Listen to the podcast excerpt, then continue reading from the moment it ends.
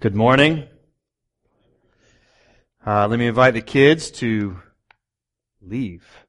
Unless they want to stay, they're welcome to stay. Um, my name's Nathan. If I haven't had a chance to meet you, I need to learn how to say that differently. I say the same thing every time. My name is Nathan, and I'm glad that you're here, and yeah, I can't get out of the rhythm. I just want to meet you. I'd love to meet you. So, uh, yeah, it's good to have you here. Uh, we are walking through this wonderful book of Philippians, and uh, it's a joy to open up the Word and to to uh, feed you with it. I'm praying that the Lord would speak to us this morning as we open up this uh, text and consider it. Uh, but I've been telling those around me, nearby to me, uh, that uh, in twenty sixteen, I was doing some reflection at the end of twenty sixteen and the beginning of twenty seventeen, and I'd noticed Uh, that I had become, that, that pessimism began to creep in into my heart and mind in twenty sixteen. I don't know if that happened to you, but to me it did. I noticed it started to creep in, and I even noticed that I was sort of around people that were a little pessimistic. Uh, this was not here, by the way. This was back in Georgia. Um, so, uh, this is back with some of my family who I love. Uh, and so I was beginning to reflect on that, and I just sort of said to myself, I don't want to be like that. I don't want to be a guy that's pessimistic and cynical and negative. Um, I want to be a guy that's full of hope, full of joy, no matter what may come. I don't know if that describes you, uh, but it certainly has described me. What I find uh, in the pages of Scripture is the saints of old who went through perilous times, times that were much more perilous in some ways than more than ours, in the sense of at least their their times, their uh, circumstances that they found themselves in as believers were oftentimes much more difficult than my own. And yet they remained full of hope and full of confidence and full of joy. And you want to know why they were like that, those saints of old, why they're able to be confident and maintain hope and joy? Because the God, because God and the gospel that they believed in wasn't just a part of their life, it was their life. It was all they had. God, gospel, His people, church, was not just this sort of element, sort of like job and eating, but it was their life. And they were able to maintain that hope and go through it. The pages of Scripture tell us that those people, those saints of old, in Hebrews chapter eleven, it says that the world was not even worthy of them. And I want to be like that. Don't you? Don't you want to be somebody that's full of confidence, full of hope, not full of pessimism, not full of cynicism, full of joy and confidence? Well, friends, if you do, if you share the desire with me to be someone that is full of confidence, full of hope, full of joy, no matter what may come to you, well, I've got a great word for you. Uh, if you don't, you're going to be really unhappy with what Paul hap- happens to say to us today. But if you do want to be someone full of hope and joy and confidence, you're going to love this passage that we're going to look at in Philippians chapter one. We've entitled this series, Making My Joy Com- Complete. We grabbed that Philippians from Philippians chapter two, verse two, where Paul talks about making his joy complete by being of the same mind and of the same gospel, this sort of thing. And so that he wants he wants the church at Philippi to be a people that is united in the gospel and humble in that gospel, so that they would then go on to advance that gospel.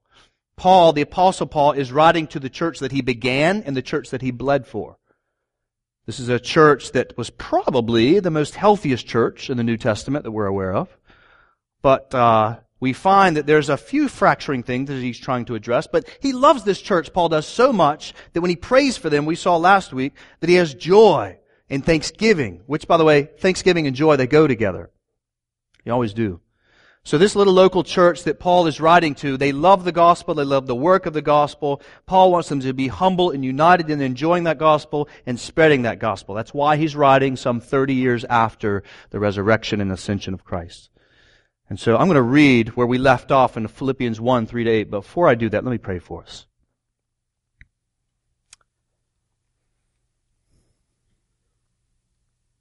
This is your word, Father. Bow our hearts to submit to it for our good and for your glory. May we be confident saints in Christ Jesus. Prayed in Jesus' name. Amen. Philippians one, verse three. I'm going to read down to verse eight. We're going to deal with verses six and seven today. I thank my God in all my remembrance of you, always in every prayer of mine, for you all making my prayer with joy, because of your partnership in the gospel from the first day until now. And I am sure of this, I am sure of this, that He who began a good work in you will bring it to completion at the day of Jesus Christ. It is right for me to feel this way about you all, because I hold you in my heart, for you are all partakers with me of grace, both in my imprisonment and in the defense and confirmation of the gospel. For God is my witness how I yearn for you all with the affection of Christ Jesus. First thing we see in this passage, friends, is the con- is confidence. Confidence that Paul has. We see confidence here. Verse six. Confidence. Paul is confident. He's very confident. Look at verse six again. I am sure of this. I love how the New American Standard reads it. It says, I am confident. I am persuaded. Paul, friends, is not wishful. He is not a man in flux. He is not sucked in by the negativity of his circumstances. He does not hold the gospel as some fanciful religious creation he's going to hope that it will sort of set fire and kind of keep going. No, he is not, friends, like a new business owner, wistfully dreaming that maybe his business will sort of take off. That is not Paul. Paul, friends, is confident. He is very, very confident. I am sure of this. I am confident. I am persuaded. And what is it he is confident of? That he who began a good work in you will bring it to completion. Well, who was it that began the good work in them? Well, that's clearly God. We see that in verse three. That's the context. The obvious answer there is God. I thank my God in all my remembrance of you. So Paul is confident in God. He is confident in God. Paul, friends, is not confident in himself. Paul is not confident in his church planning strategy. Paul is not confident in his twenty seventeen reading devotional plan. Paul is not even confident necessarily in his overseers and the deacons of Grace Church Philippi. Paul is not confident in his training as a Pharisee. Paul is not even apparently that confident in his calling as an apostle from Jesus Christ himself. No, Paul is confident in God. He is sure of God. That's where all of his hope is. That's where all of his confidence lies. In God. Not in himself, not in his plans, not necessarily in his friends, in God. Paul is confident in God. And so, friends, if you and I are going to work against cynicism and pessimism and negativity and all these kinds of things in twenty seventeen, friends, then you and I are going to have to get confident in God. Confident in Him. Confident in Him. I don't know about you, friends, but when I get hopeless or I get joyless or I get cynical or pessimistic, I'm more aware of the bad in myself and in others than I am than what God is doing in the world. That's got to change. So what needs to happen is we need to learn from our good pastor, Pastor Paul, as he graciously and joyfully writes to Grace Church Philippi and instructs them on where his hope is. We need to learn to place our confidence in God. And isn't He, friends, the one that we believe set the mountains into existence? Isn't He the one that we believe hung the sun in the sky and keeps the planets floating through the air? Isn't He the one that we believe brings the rain and the snow? And isn't He the one that we believe redeemed our life from the pit when we were dead in our trespasses and sins? Isn't He the one? Isn't that who we believe did all of those things? Isn't He the one that is active in the world right now, in this moment even? But maybe that's the problem right there. Maybe you're less confident that He's active in the world. Maybe you might be confident that He did all His other things, but maybe you're a little less confident that He's active in the world. And so therefore, because you're less confident, I mean, we can't see Him, right? When you pray, it sort of feels like you're talking to yourself. So maybe you're less confident that He's active in the world. And so you then think that you need to go out and do the work of God on your own. You're trusting yourself. You're trusting those around you. And so because of that, you're tired. You're exhausted. You've made bad choices even. You're sort of perplexed. You're downtrodden in that way.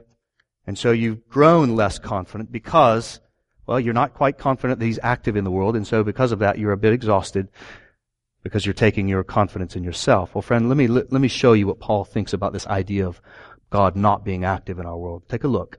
Paul, friends, is not only confident in God, Paul is confident in something God is doing and will do. Paul's confidence is laser focused, not just on God, but what on, but on what God is doing. And what is it He's doing? Look again at verse six.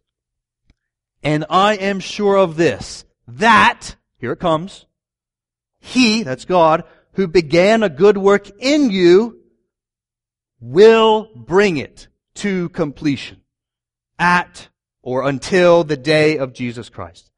So Paul, friends, has been beaten up and battered by the world because of his confidence in the gospel, and yet his confidence in God's work is undiminished. His confidence is in God to bring about the members of Grace Church Philippi to completion at or until the day of Jesus Christ. Now, maybe you're asking, what is that day of Jesus Christ? What does that mean? Well, friends, that is referencing the return of Christ to judge the living and the dead. That is the day that those of us who are saints in Christ Jesus, that's the day that we're waiting for. Right now, that's what we're waiting for. The day Jesus promised was going to happen, and last time I checked, He has kept every single promise He has made. So the day when Jesus returns and throws out the evil in the world into the lake of fire, and simultaneously, He ushers in the final state of glorification, consummation, restoration. And so on the day of Jesus Christ, He rids the world of evil. He welcomes into the world everlasting joy, life, and righteousness. The world as it was and one day will be. Heaven on earth. That's the day of Jesus Christ. And that day, friends, is coming. Paul is saying that he is sure, that he is confident that God will bring the members of Grace Church Philippi into completion at that day. Or, when you get behind the English a little bit into the original language, there seems to be something even more being alluded to. It seems to be, it's not just that God is going to bring us into completion at that day. What seems to be communicated, He's going to bring us into completion until that day. In other words, God is actively working in Grace Church Philippi, or we could say the members of Restoration Church right now. Guys, think about it. In this very moment, He is holding you and I up in Christ Jesus, carrying us along to that day until Jesus makes everything right. He is actively, God is actively holding us. He is in this very moment as the Word goes out. He is actively sanctifying us, completing us every moment of every day until the day comes when it is all complete, it is all glorified. Paul is confident God is holding us fast to the end. He is not confident of our hold of Him. He doesn't mention that. Is not confident of our hold of God, but he is confident of God's hold of us. Paul's confidence to get the saints in Christ Jesus to the finish line is not in themselves, but instead his confidence is in God. God, it's in Christ Jesus. And you want to know why Paul is so confident that God is doing this and will do this? Well, look again at verse six. Because it was God who began the work. That's why he can have confidence. So the good work there that's being referenced there, that's the reference, he's referencing salvation, justification. When someone trusts in Jesus and are transferred from the domain of darkness to the kingdom of the beloved Son.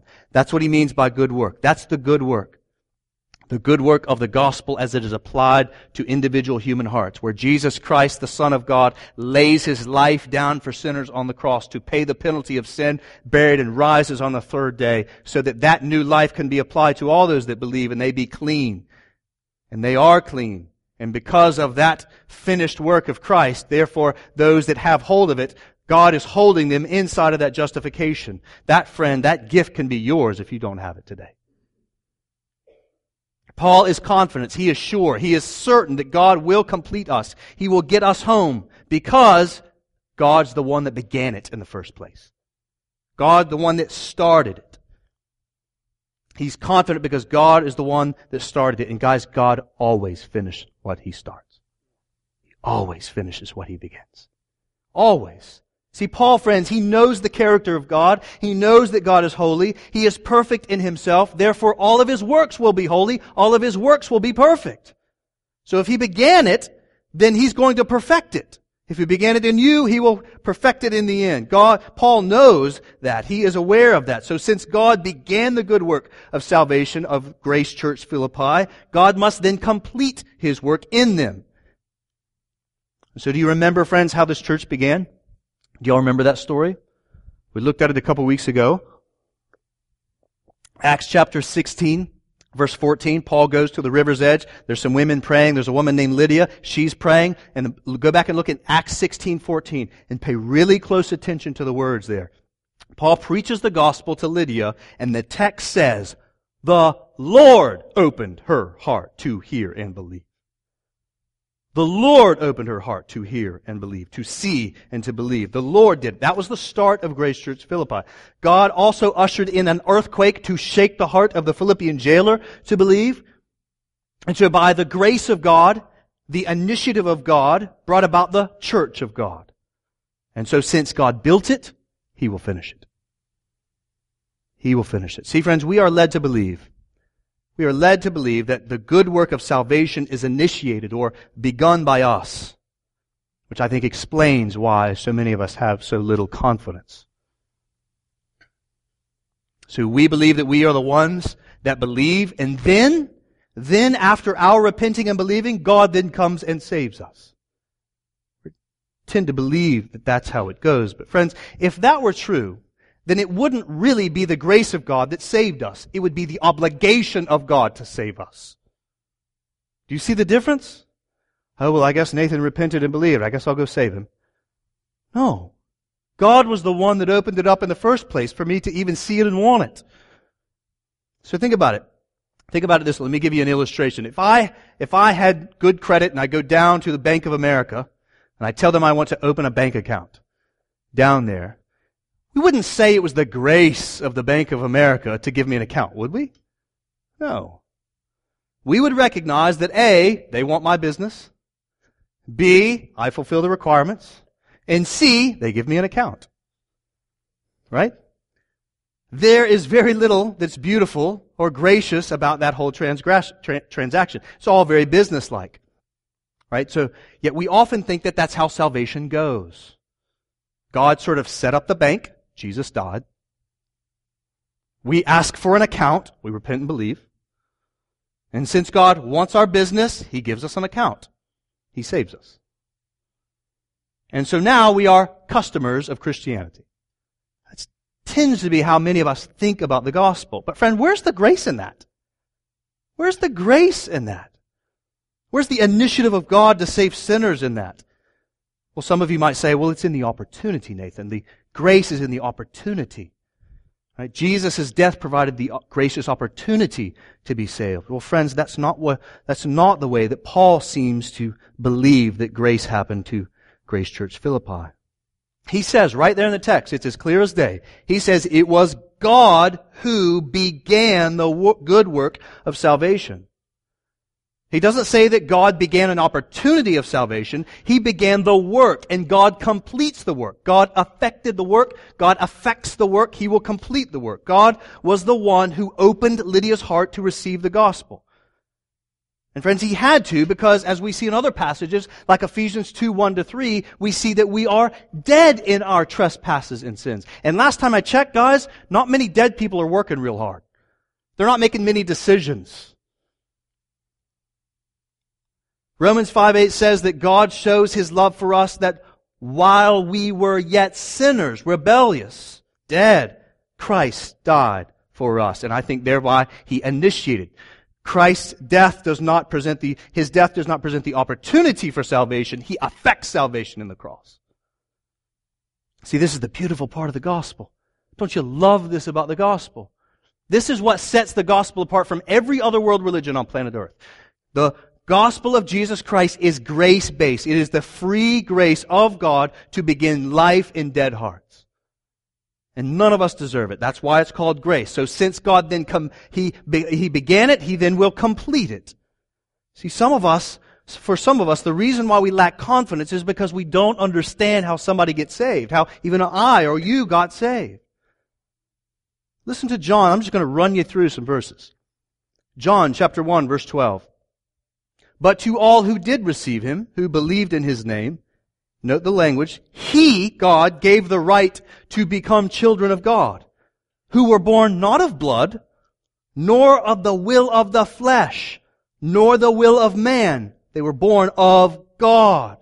God gave us salvation. Similar language in Galatians three thirteen. Having begun by the Spirit, are you now being perfected by the flesh? We can think about Titus chapter three, four to five. When the goodness and loving kindness of God our Savior appeared, He saved us. He did it, not because of works done by us in righteousness, but according to His own mercy did He do it. Second Corinthians three thirteen. But we ought always to give thanks to God for you, brothers, beloved by the Lord, because God chose you as the firstfruits to be saved. And of course, we know that familiar verse in Ephesians chapter two, verses eight to nine. For by grace you have been saved through faith. And this is not, not your own doing. It is the gift of God, not a result of works, so that no one may boast. Think about Romans chapter eight, verses twenty-eight to thirty. That wonderful, what we call gospel golden chain. And we know for those who love God, all things work together for good. For those who are called according to His purpose. For those whom He foreknew, that, that word foreknew there means foreloved, foreintimated. Like, you want to get a good cross reference, uh, Genesis chapter four, Adam knew his wife and they had a son. Yeah. Knew, foreknew. Those whom He foreknew, He also predestined to be conformed to the image of His Son, in order that He might be the firstborn among many brothers.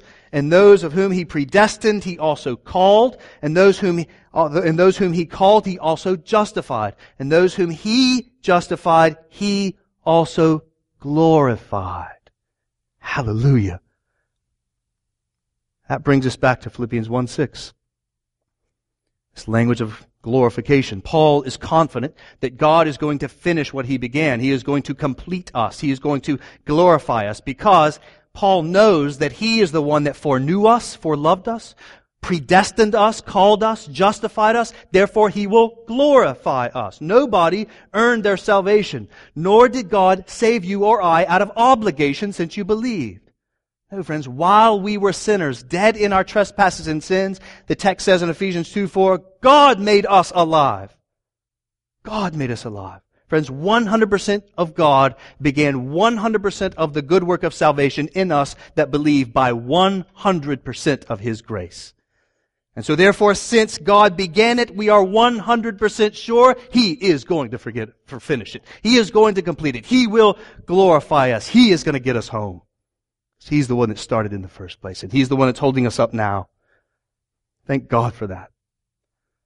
If it was up to me, I'd be dead. So friends, if you do not have that salvation, this glorification, maybe you're wondering, well, how do I get it if God's the one that does it? That's a great question. Do you desire it? Is it something that's beautiful to you, that you desire, you long for? My guess is if Lydia was talking to us at that river's edge, that's what she would have said. And that desire to love God and be changed by the glories of the gospel very well could be God opening up your heart at this very moment. So give your life to Him. Turn to Him and trust Him. It is imperative upon us to believe. We have to believe. We have to receive the gifts. So respond, friend, to that prompting by calling out the Lord to save you by the blood of Christ. And if you do that, and if you have done that, which is most of the people in the room, you've given your life to Christ. Let me tell you what this means for us, this idea of God finishing what He started. Let me tell you what it means for us. For those of us who are in Christ, we can live in the same confidence Paul does, no matter what may come.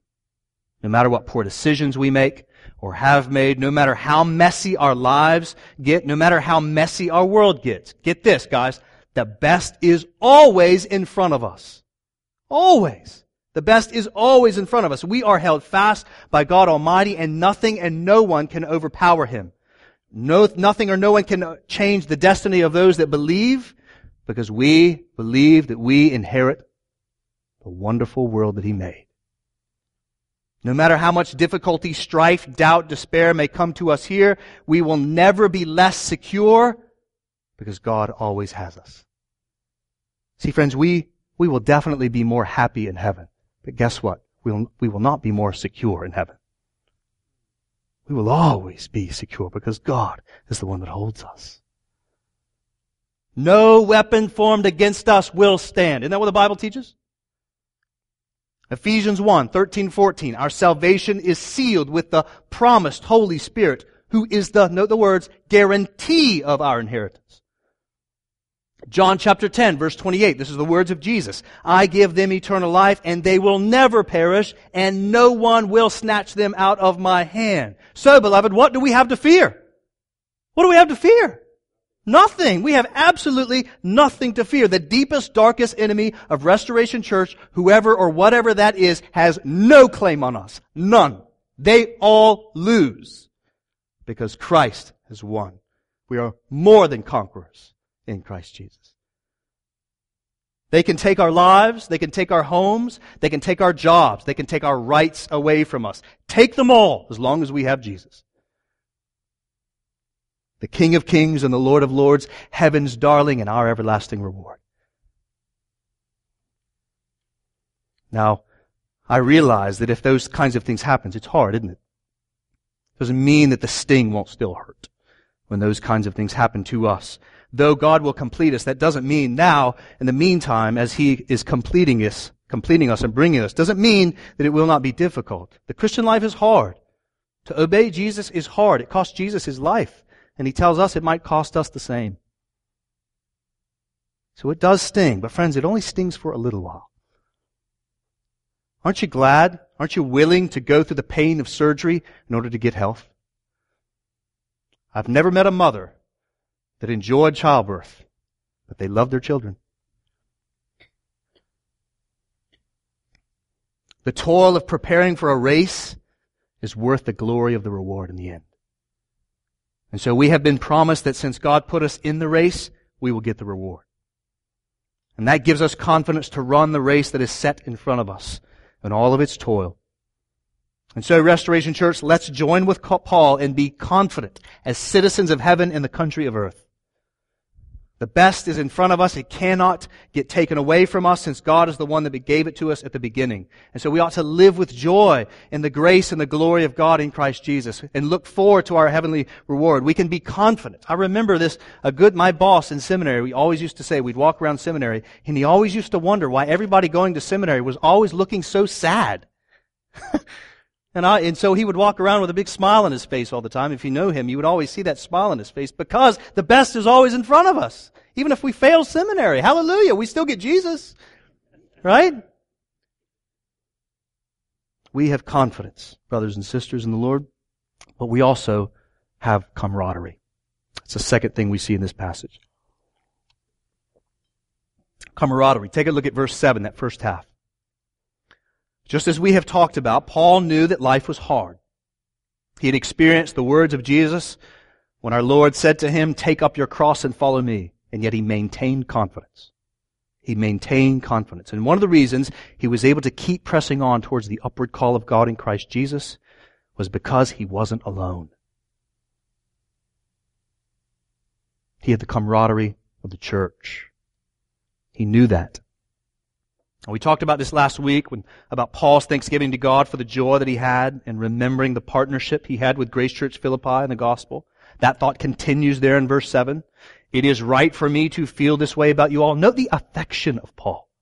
Because I hold you in my heart, for you are all partakers with me of grace. That word partakers, it's got the same root as that word partnership does back up in verse five. Fellowship is the idea there. Paul is saying, I have joy, I hold you close to my heart, because you guys are partners with me in the grace of the gospel and in the work of the gospel. We're together in this.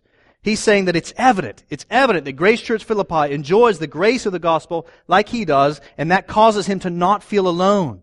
And that causes them to have him feel close to his heart when times are difficult. See, isn't, friend, isn't it, isn't it so kind of God to give us the church? So sweet of him to do. He knew that he would complete what he began. God knew that. But he knew that the time in between what he began and what he finishes would be hard. And so he gives us the church. How good of him. A family. A family that would love us, encourage us, rebuke us, admonish us, walk with us through all things of life. On to that heavenly reward.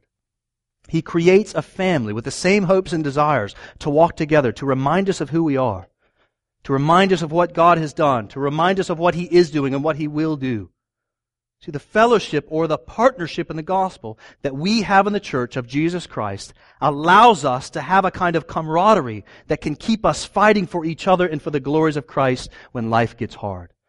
I love reading military stories and first-hand accounts, and you find this inevitably every single warfare you'll find. How are people able to do such terrible charges and things of the like? You'll find it every single time. It's not just the cause, but they do it for their brothers and their sisters that are right next to them, and that helps them keep going. Now, I'll get to the question of those that don't finish the race here in just a minute, but this partnership of the gospel, this camaraderie that we have built in the church, it explains those throngs of people that walk away from the faith after high school or after college, even though they grow up in the church. It explains it. It explains it because there's this natural progression, uh, or maybe a supernatural progression if you go towards the church, but there's this natural progression towards the family that you surround yourself with. See, Paul was able to endure because of God's work in him, but the means of God's work was the church. That's why he started churches. One of the reasons he started them. So Paul is able to sit in prison and have thanksgiving and joy because he had fellowship with Grace Church Philippi. And that fellowship was the manifestation, as manifestation of God's grace to him in the giving and the receiving, and especially when things got hard. See, the church was the hand of God to hold him and make him complete, and that inflamed his heart. Let me say that again. The church was the hands of God to hold him and make him complete, and that inflamed his heart. So, if you take a look at those that grow up in the church or walk away from the faith after high school or college, you're going to find in almost every single circumstance, they were more attracted to partnering with friends of this world than they were with partnering those that are friends with the gospel. In other words, the glitter of this world attracted them more than the gold of Christ and His people, church. They walked away from the fellowship that was designed to make them prosper. Jesus said, friends, that He was building His church and nothing could stop it. And so the fellowship of the gospel is found in the church. So, and the church is the means by which God uses to bring the redeemed into completion. The ones that place themselves squarely inside that fellowship of the gospel are the ones that you see will be brought to completion. So the ones that don't, they oftentimes don't make it. I can't say that they ne- no, that they never make it. There are some that do without ministry of the church, but oftentimes those that do not place themselves squarely in the ministry of the gospel of God's people, they oftentimes don't make it because they keep themselves at a distance from other partakers of grace.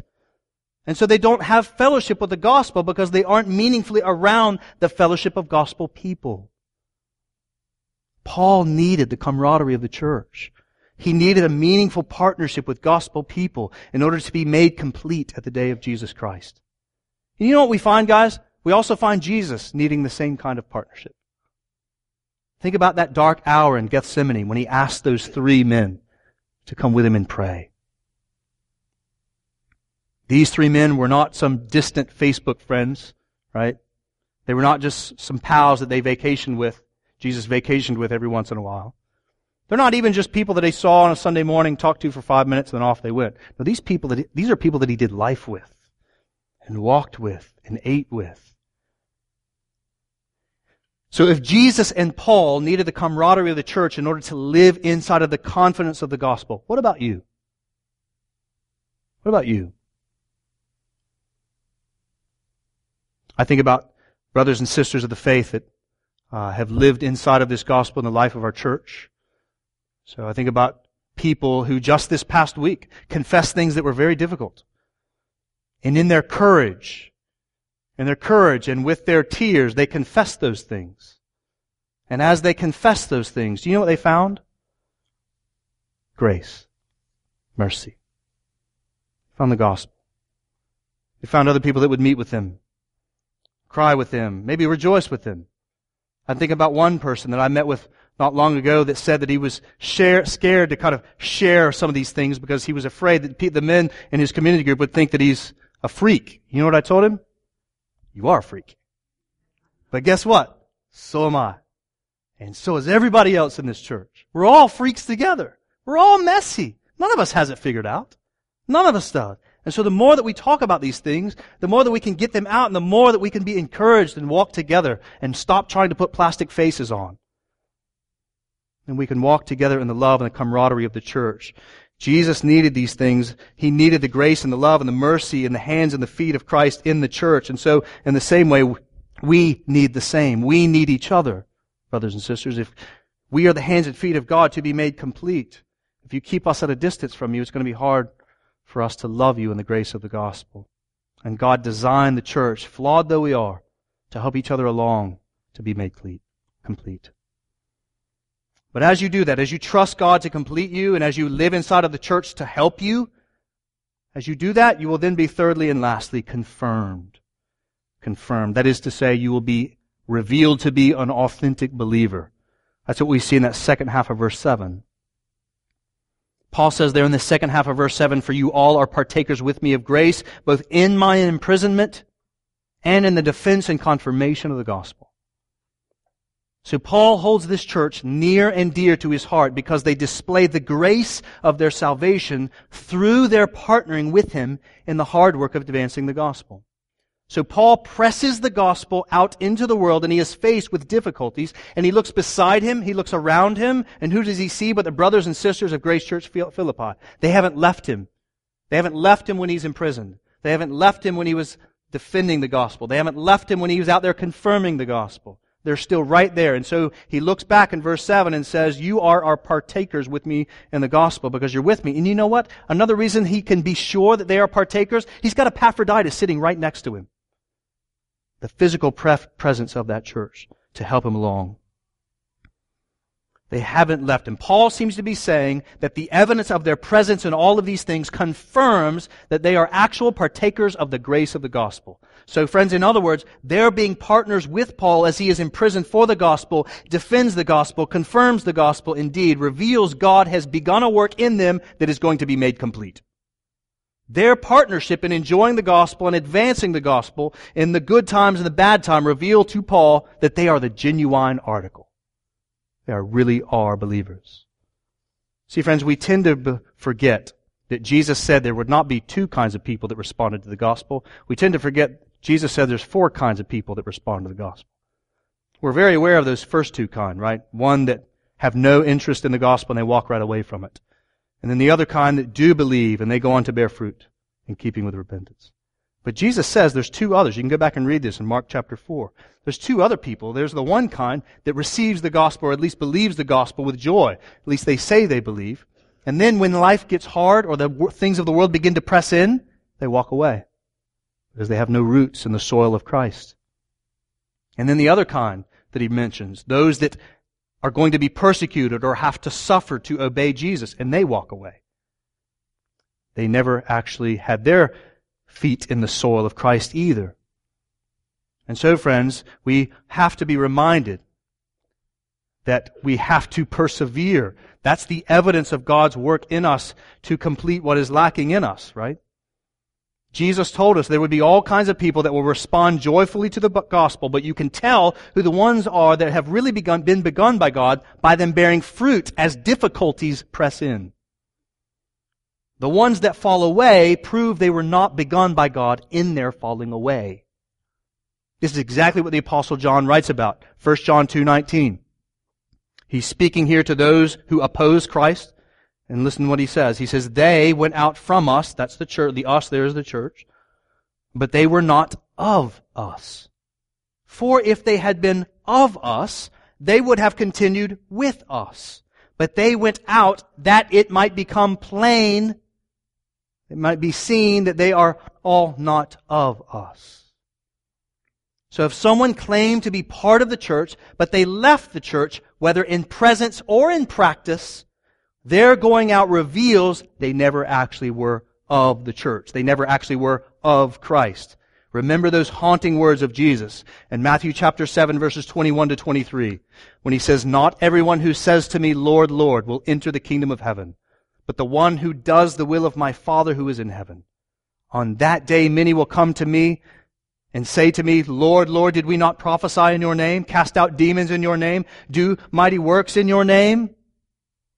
And then I will declare to them, I never knew you." There's that word again, intimacy. I never actually knew you, intimated with you. Depart from me, you workers of lawlessness. And so, friends, we have confidence to believe that God completes every one of us that He has given life to. And that can be seen by our continuing to walk the hard and narrow road, but the life-giving road of the gospel in partnership and in obedience. And Paul saw that in the saints of Grace Church Philippi. Their willingness to stick with him through the spread of the gospel spurred him on and encouraged him that God was going to finish what He had so evidently begun in them. And friends, doesn't this serve as a good example for us? As the world seems to shrink and in some ways get more and more difficult, as fewer and fewer people in America hold on to the historic gospel and shape that gospel to try and fit the contours of our culture, the more difficult it's going to be for us to remain faithful to that gospel.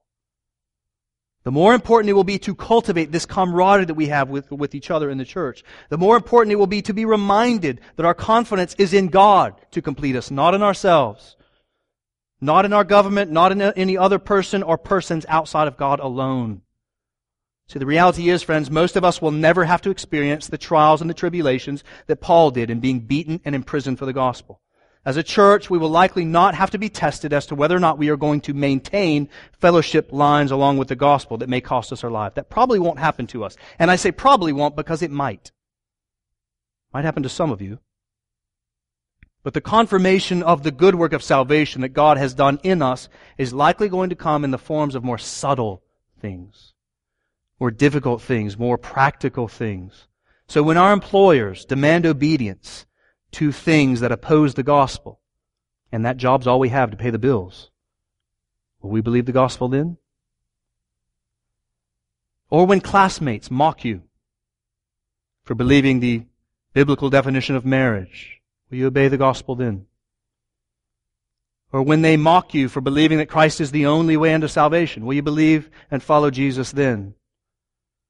Or even more practically, will we see gospel, the gospel confirmed in our lives when our marriages get difficult and we'd rather run from them instead of actually endure the pain of forgiveness? Will we be willing to walk away from our jobs when their demands on our time become less of a season and more of a rule that doesn't allow us to meaningfully obey Jesus? These are just some of the difficult decisions that we are going to have to make, friends, in the days and weeks ahead.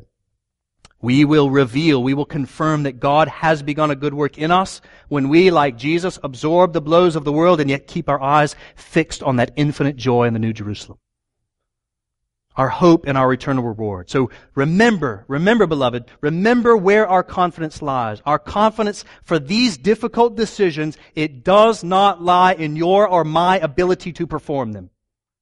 That's not where our confidence lies. Our confidence lies in God as we are carried along by the Spirit to perform them. So look over there. Just briefly look at, uh, at Philippians two, verse thirteen. It says there, note the words, note the language. He's consistent all through this letter. It is who? God who works in you, both to will and to work for His good pleasure. Yes, you will have to make decisions. Yes, you will have to make tough decisions. Trust God to make them in you. And so I tell you, Restoration Church, I am so thankful for you. I am thankful for you because while we have plenty of places to grow, myself most notably, I believe that we are more like Grace Church Philippi, as Paul talks about them, than we are not. I believe that there is a genuine partnership of the gospel here. I believe that there is a confidence that God will finish what He has begun in us. I believe that, and I, with Paul, and with Paul, I and the other elders of this church say with Paul that it is right for us as elders, it is right for us to feel this way about you all, because we hold you dear to our hearts, because it is evident that you all are partakers of the grace of God in the gospel.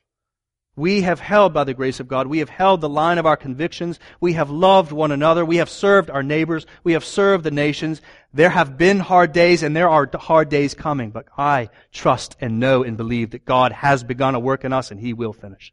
And we can be confident in that as a church. What joy there is to know that we, all places and peoples in the world, they don't have the kind of confidence that we have. And so no matter what may come, we can face our faces to the world like flint, with spines like steel, and keep walking with smiles on our faces, though blood may drip out of our hands, serving one another in the glories of Christ. Because we have somewhere to go, and we have others that need to get there with us, and we must bring them with us. God has done great things through the ministry of this church, and He will do great things, and He will finish those great things when Christ returns. And maybe, maybe, maybe He'll finish what He began before we finish this next song. Wouldn't that be great? It might happen. There's the east. Look out that window. Let me pray for us.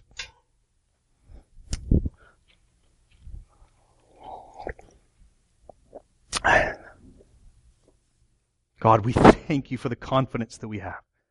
We confess our confidence is not in ourselves. We confess our confidence is not in our leaders. Our confidence is not in our own initiatives. Our confidence is in You. We believe and we trust, God, we're looking to You to finish what You have begun in us. We trust that the day of Jesus Christ will be soon, and we can say with all the saints on that day, it is true. You did it. And so, God, until that day comes, give us the camaraderie inside the life of this church, that we, like Paul, would be able to say to one another that it is evident that we are partakers of grace because we are with each other in our own imprisonments, in our own defenses, in our own confirmations of the gospel. And as we do that, God, may we be encouraged at the confirmation of the witness of one another as we walk through the fires of life's trials and on to home in heaven. May we always remember that the best is in front of us. And may it come soon. We ask in Jesus' name.